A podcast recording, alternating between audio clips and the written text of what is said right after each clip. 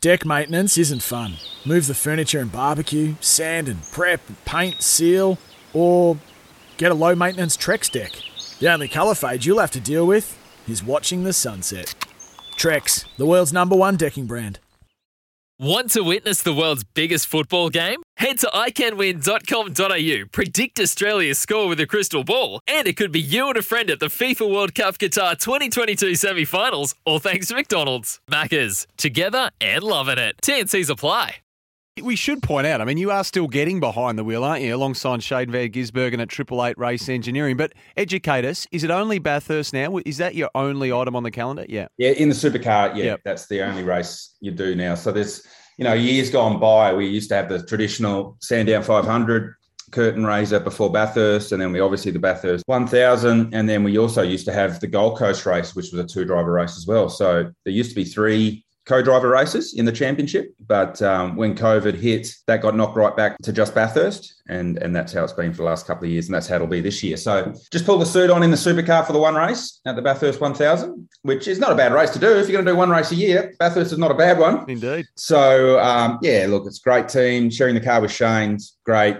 He's obviously at the top of his game at the moment in form. We're the same size, like almost to the millimeter. So we can jump in the car and, and both of us are comfortable. And you know, we both like pretty much the same thing from the from the setup of the car. So we like to drive the car the same way. So it's a really good relationship. It's really easy and really enjoyable. You might have scaled back, but you're not immune from the heartbreak of it all, eh? I mean, last year's Bathurst 1000, gee, and that ending with Shane was proof of that. Reigning champs, I think he was second with maybe seven laps to go before it all went wrong. So, I mean, you might only be doing one supercars race on the calendar, but you're you're right on the edge as much as you've ever been, aren't you? With the, the ecstasy and the agony is so that's such a fine line. Yeah, look, the competitive streak doesn't go away, even if you're only doing a couple of races a year. And when you're in a good opportunity or good position that deep into the race, particularly at Bathurst, and it gets taken away from you, it stings a little bit. But in reality, we were probably only really interested in winning the race. Like Shane had already clinched the championship. So that was important for the team. That's a year's work Yep. that they had, you know, built. And it was important that they had won the championship. So they'd done that prior to Bathurst. Shane had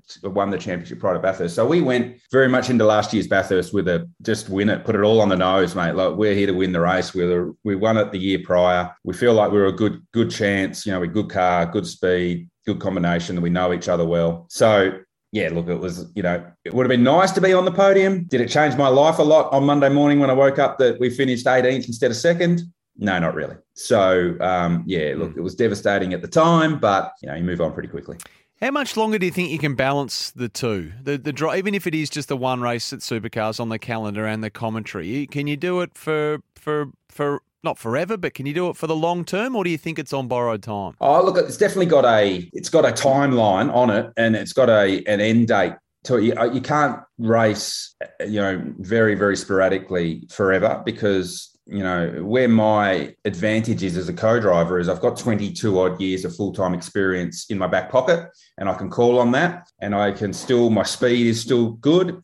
So I can use my have my experience and I still have my speed. But ultimately your speed starts to leave you because the less time you spend in the race car, particularly a supercar, the more your speed starts to go away. And that happens more and more, just slightly, but more and more and more every year that you're not a full-time competitor. Um, and then also as my TV work becomes um, bigger and bigger and that role becomes more and more going forward, there'll be a crossover point where I'll, I'll have to say, right, I need to really now just, you know, Bathurst is the biggest race of the year. It's got the most eyeballs on it from a TV perspective. Um, so at some point, I have to stop being a race car driver and, and just solely be in the TV world. So when that is, I'm not too sure yet. Um, we'll go for maybe another year or two and then decide after that. Uh, look, I, I wouldn't have a clue, but I'd imagine that that buzz, that adrenaline that comes from getting behind the wheel and doing what you do, that must be incredibly addictive. Is it hard to is it hard to drop? It is. It is. It's certainly the adrenaline is a very addictive uh, thing. It's very, very um, tantalizing. It always sucks you back in. It's a bit like golf. You know, when you play golf and you'll play 17 holes and you'll play terribly and you always nail the 18th hole. You always hit it straight down the middle. You'll putt it out and you'll hit, hit a birdie and go, well, I'll come back next week.